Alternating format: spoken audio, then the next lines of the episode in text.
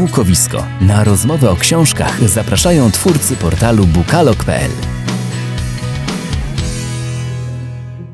Dzień dobry, witamy Was w podcaście Bukowisko. Jak co tydzień są z Wami przy mikrofonach Jerzy Bandel i Maciej Januchowski.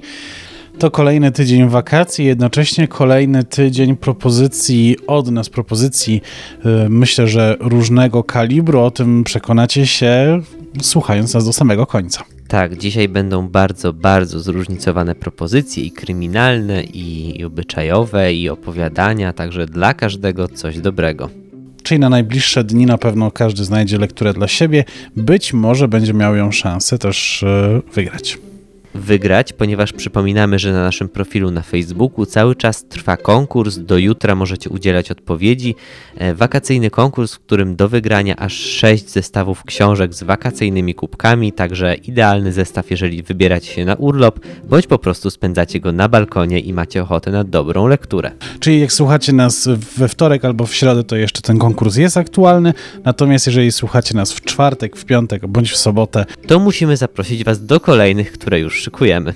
Oczywiście poinformujemy o nich w naszym podcaście. Zanim przejdziemy do recenzji, tradycyjnie opowiemy, co w minionym tygodniu działo się w literackim świecie. W tym tygodniu odbywa się festiwal Góry Literatury, który rozpoczął się w miniony weekend i potrwa do soboty 18 lipca. To już 6. edycja tego dolnośląskiego festiwalu literackiego, którego kuratorką jest Olga Tokarczuk.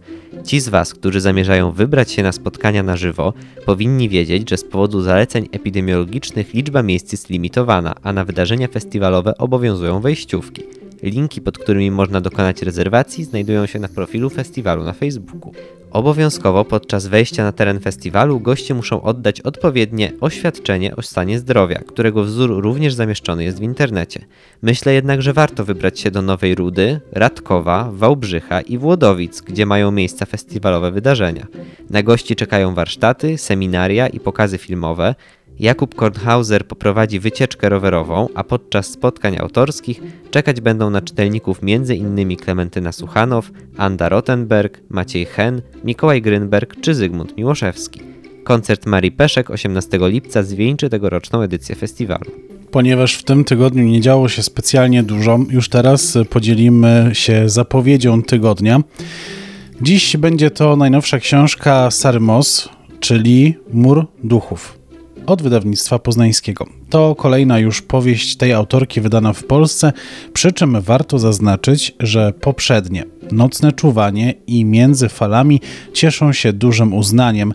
Sarah Moss znów podejmuje problem rodzicielstwa, relacji rodziców i dzieci oraz ról kobiet i mężczyzn, przedstawiając jednocześnie siłę patriarchatu w tradycyjnych rodzinach. Nie boi się trudnych i bolesnych tematów i poddaje nam do refleksji bardzo aktualne problemy. Już mogę Wam powiedzieć, że otrzymałem tę powieść od wydawnictwa i zrecenzuję ją w jednym z nadchodzących odcinków podcastu, więc jeśli jesteście ciekawi, czekajcie na moje wrażenia. Sama premiera będzie 29 lipca, ale widziałem, że już teraz możecie zamówić powieść w księgarni wydawnictwa z bardzo fajnymi gadżetami, kubkiem, podkładkami pod kubek i pocztówkami, więc jeśli jesteście fanami Moss, być może Was to zainteresuje. W tym tygodniu na bukalok.pl możecie zobaczyć początek nowej miniserii, w której Jerzy w czasie wakacji będzie zabierał Was w literackie podróże po całym świecie. Zerknijcie koniecznie na wczorajszy odcinek, w którym opowiedział o Florydzie. Znajdziecie go na kanale na YouTubie i na stronie bukalok.pl. Oczywiście serdecznie zapraszam, a Was teraz oddaję w ręce Macieja, który opowie o 3 powieściach obyczajowych, od których rozpoczęła się jego miłość do tego gatunku. Obiecywałem 2 tygodnie temu, że przygotuję te 3 książki obyczajowe, które przekonały mnie do obyczajówek, więc słowa dotrzymuję. Zacznijmy zatem od Gabrieli Gargaś, Taka jak ty. Właściwie ta książka była przyczynkiem do tego, że po książki autorki sięgam za każdym razem, gdy coś ukaże się na rynku wydawniczym. Doskonale pamiętam, co sobie pomyślałem po przeczytaniu opisu książki, a brzmiało to tak. Kolejna propozycja dla kobiet i o kobietach, jak facet ma odnaleźć w niej sens. No ale chyba tak trudno nie było, no bo wciągnęła mnie. Gabriela Gargaś zabiera nas w tej książce w niezwykłą podróż nie tylko po świecie kobiecych zmagań, ale i dzieciństwa. Ten powrót do dziecięcych zabaw przy trzepaku jest wspaniały. Jakie problemy, rozterki, wyzwania napotyka na swojej drodze kobieta to kolejny ważny aspekt tej powieści. Bohaterkami są dwie przyjaciółki, Mariona i Karolina.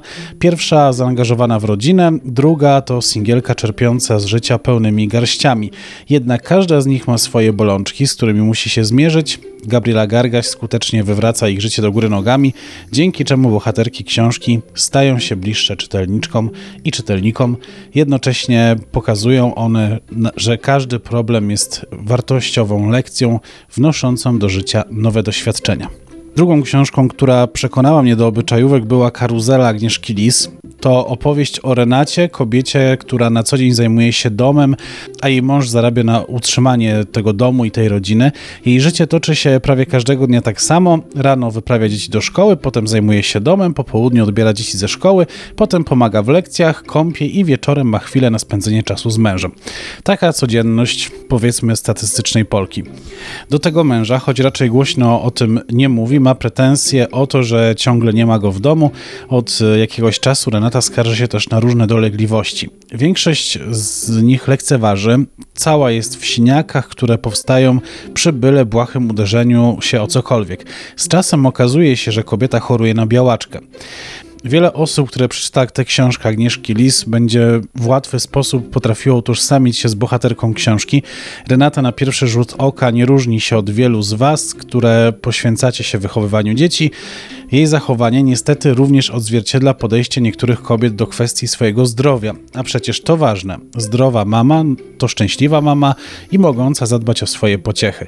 Karuzela to nie tylko pełna wzruszeń książka, to również opowieść o relacjach rodzinnych, małżeńskich, o rodzicielskich, także siostrzanych. To historia, która pokazuje, jak wielkim skarbem są więzy krwi i miłość, która może pokonać wszystko, co nas spotyka. Ale w książce znajdziecie również sporo humoru, który będzie osłodą tej poważnej tematyki. Na koniec zostawiłem książkę, którą jestem totalnie zachwycony. To jedna z tych pozycji, które są dla mnie największym argumentem za czytaniem obyczajówek. Chodzi o Posag szwaczki Meredith Jagger. To pozycja, którą czyta się wielokrotnie, raz po raz do niej wracając. Historie stworzone przez autorkę są tak wciągające i świetnie wymyślone, że po przeczytaniu zakończenia ma się spory niedosyt. Połączenie losów kobiet z XIX i żyjącej współcześnie to pełna wzruszeń opowieść i zapowiedź czegoś, co na pierwszy rzut oka nie ma wspólnego mianownika, a jednak jest inaczej. To opowieść o szwaczce, która poznaje przystojnego młodzieńca z wyższych sfer. Oboje chcą ze sobą być, on jest gotów nawet na gniew rodziny i wydziedziczenie, jednak to dziewczyna będzie musiała podjąć najtrudniejszą decyzję. Z kolei współczesna postać to Sarah, która jest dziennikarką i młodą żoną, miała szczęście poznać księcia z bajki, nawet nie zdaje sobie sprawy, jak wiele łączy ją ze szwaczką żyjącą w XIX wieku. Dzięki dziennikarskiemu instynktowi podejmuje trop.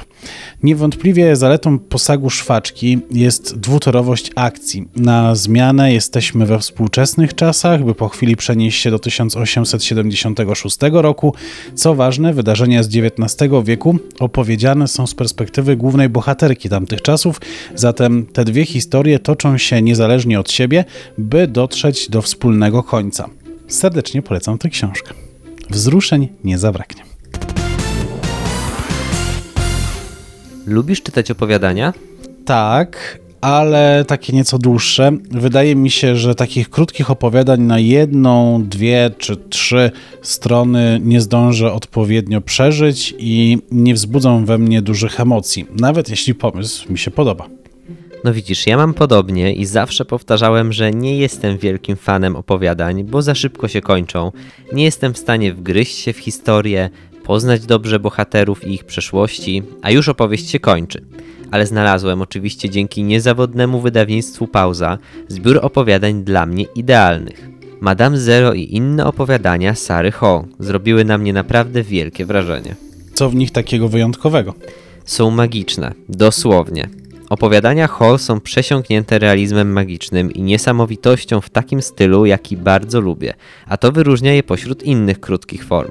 Niełatwo mówić o opowiadaniach, bo to przecież wiele różnych historii zawartych najczęściej w jednym tomie i zazwyczaj jest tak, że nie wszystkie podobają nam się tak samo, co również zniechęca mnie do zbiorów, ale w przypadku Sary Hall to proste. Wszystkie podobały mi się tak samo, naprawdę.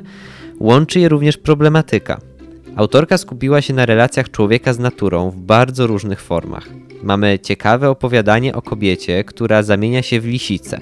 Inne, które zrobiło na mnie spore wrażenie, opowiada z perspektywy psychiatry o chłopcu wychowywanym wśród dzikich zwierząt i próbie przystosowania go do życia w cywilizacji. Jedno z opowiadań naprawdę wywołało mi ciarki na plecach. Zajmuje zaledwie kilka stron i napisane jest w formie listu. Lekarz przyznaje w nim, że stworzył lek na wirusa w czasie wielkiej epidemii, po którym ludzie czują się na tyle dobrze, by wychodzić z domu, ale nie są zdrowi, więc łatwo sobie wyobrazić, co się dzieje. Zarażają dalej. W obliczu dzisiejszych wydarzeń na świecie to naprawdę robi wrażenie. To rzeczywiście ciekawe i niesztampowe pomysły. Czy realizacja jest równie dobra i czy tylko tak to dobrze brzmi? Naprawdę z ręką na sercu mogę powiedzieć, że to świetny zbiór i miłośnicy opowiadań z pewnością będą zachwyceni. U Sary Hall aż kipi od emocji, nieco skrytych pod pozornie chłodną narracją, ale wystarczająco wyraźnych, żebyśmy nie mogli oderwać się od lektury. Ciekawe pomysły i rozwiązania fabularne to tylko pierwsza warstwa tych historii. Naprawdę ciekawe jest obserwowanie, jak autorka widzi relacje człowieka i natury, ingerencję w przyrodę i jej wielką siłę, która nierzadko i tak ostatecznie przeważa nad siłą cywilizacji. Przy tym Hall nie wpada w skrajnie proekologiczną narrację, która mogłaby odstraszać. Jest wyważona, ale przekonująca. Warto zwrócić uwagę na to, że autorka pięknie buduje nastrój w swoich historiach. Fakt, że tworzy opowiadania, krótkie formy, pozwala jej dopracować każdy detal i autorka z tej możliwości w 100% korzysta. W jej historiach niczego nie brakuje, ale nie ma też zbędnych słów. W wielu tekstach skupia się na kobietach i opisuje ich lęki, niepokoje, zmiany, które w nich zachodzą. Wszystkie te emocje rezonują ze światem otaczającym bohaterów i tworzą wybuchową mieszankę. Cały czas mamy wrażenie, że spokój narracji jest tylko pozorny i zwiastuje ciszę przed burzą. Bez wahania daję tym tekstom tak wysokie oceny i jestem pewien, że znajdą się pod koniec grudnia gdzieś w zestawieniu najlepszych książek, które czytałem w 2020 roku. Całkiem niewykluczone, że na podium. Czas na moją recenzję. Ja dla odmiany znów zaprezentuję coś z kryminału, a właściwie thrillera. Nieobyczajówkę. Jakoś chyba tak ostatnio mi w ręce wpadają te mocniejsze i mroczniejsze pozycje. To źle czy dobrze? Szczerze mówiąc nie wiem, ale jeden i drugi gatunek lubię, więc chyba nie może być źle.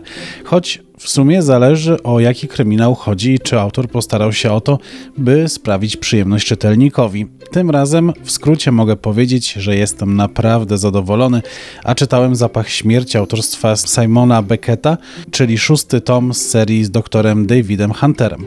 Znam tę serię, to znaczy znam pierwsze jej części, bo kiedyś dużo czytałem kryminałów z antropologami w roli głównej.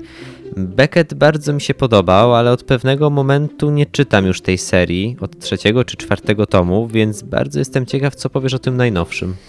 Pewnego letniego wieczoru główny bohater, który jak wspomniałeś jest antropologiem sądowym, odbiera telefon od dawnej znajomej z pracy. Kobieta potrzebuje opinii w pilnej sprawie w opustoszałym, czekającym na rozbiórkę szpitalu Świętego Judy, gdzie bywają bezdomni, dilerzy i narkomani, znaleziono częściowo zmumifikowane ciało. Nawet Hunter nie potrafi określić, od jak dawna ono tam mogło leżeć. Wiadomo tylko, że to ciało młodej ciężarnej kobiety. Po zapadnięciu się podłogi, strychu wychodzi na jaw kolejny z mrocznych sekretów tego szpitala. Oczom pacjentów ukazuje się mroczna sala zastawiona łóżkami. W niektórych nadal ktoś leży. Jak się okazuje, dawny szpital będzie upominał się o kolejne ofiary, a to oznacza, że ludzie Huntera nie są bezpieczni. Tak w skrócie zaczyna się fabuła książki i ci, którzy czytali poprzednie tomy, mogą podejrzewać, co się wydarzy. To znaczy, że dla fanów serii książka jest przewidywalna? Trochę tak, ale tylko w kwestii ogólnego zarysu fabuły. Jest to 6. tom serii, jak wspomniałem, więc wiadomo, że nie będzie raczej odstawał od poprzednich części i coś, co wydaje się z początku proste, okaże się koszmarem. Niewątpliwie opisy miejsc i przedmiotów są bardzo szczegółowe, tak bardzo, że prawie na wyciągnięcie ręki. Nawet w przypadku ludzkich zwłok. To bez dwóch zdań mocny punkt powieści. Jest nim również język, jaki został użyty do opisywania wydarzeń czy rzeczy. Jest on soczysty, mocny, jak to się mówi, jest w punkt. W bardzo dobry sposób został użyty do budowania napięcia. To napięcie towarzyszy czytelnikowi przez cały czas. Każda zagadka i każdy nowy trop tylko podsyca w nas pragnienie poznania finału. Warto zauważyć, że w tej części Beckett skupił się bardziej na tym, w czym dr Hunter jest najlepszy. Główny bohater koncentruje się na swojej pracy, bada kości, rzadziej wciela się w rolę detektywa, a częściej pozostaje jednak w roli tego antropologa. W porównaniu do poprzedniej części też mniej podróżuje i nie wdaje się w konflikty. David poznaje też mniej osób, przez co w zapachu śmierci jest też mniej nowych bohaterów. Postaci, które się pojawiają, są ściśle związane z fabułą, zresztą naprawdę zakręconą, więc niejednokrotnie potrafi nas zaskoczyć. Wspominasz o poprzedniej części, a jak to jest twoim zdaniem z całym cyklem? 6. można czytać nie znając poprzednich? Zachęcam, by sięgnąć po całość od pierwszej książki, bo sprawa nie jest taka oczywista. W pierwszych 4 tomach poznajemy przeszłość głównego bohatera. Te części są ze sobą dość mocno powiązane. Jeżeli nie chcemy albo nie możemy znaleźć wszystkich tomów, to polecam zacząć od 5. części pod tytułem Niespokojni Zmarli. David Hunter jest już kimś nieco innym. Akcja dzieje się też kilka lat po tragicznych dla niego wydarzeniach. Z poprzednimi częściami wiąże go wątek, który i tak poznajemy podczas lektury Niespokojnych Zmarłych. Można również przeczytać tylko 6. tom, choć we wcześniejszej części pojawia się nowa postać, którą warto poznać przed lekturą kolejnych tomów. Serdecznie polecam lekturę całej serii. Napis światowy bestseller na książkach tym razem nie jest na wyrost. To chyba byłoby wszystko, co dzisiaj dla was przygotowaliśmy. Mamy nadzieję, że jak zawsze wśród naszych propozycji znaleźliście coś dla siebie, co będzie dla was inspiracją na letnie lektury. A było dziś tego całkiem sporo, natomiast my się z wami nie rozstajemy. Podczas wakacji również nagrywamy podcast Bukowisko i co tydzień będziemy się z wami spotykać, nawet wtedy, kiedy będziemy gdzieś daleko w terenie. Zapraszamy oczywiście na nasze media społecznościowe, bo tam również na bieżąco staramy się z wami być. Facebook, Instagram, no i oczywiście profile podcastu i naszego portalu. A na portalu znajdziecie wszystko to, o czym dziś mówiliśmy. Oczywiście linki do artykułów i recenzji są jak zawsze w opisie dla ułatwienia. Zapraszamy do klikania i czytania. Maciej Januchowski, Jerzy Bandel. Do usłyszenia już za tydzień. Podcast Bukowisko znajdziesz na YouTubie, Spotify, Google Podcast i Apple Podcast.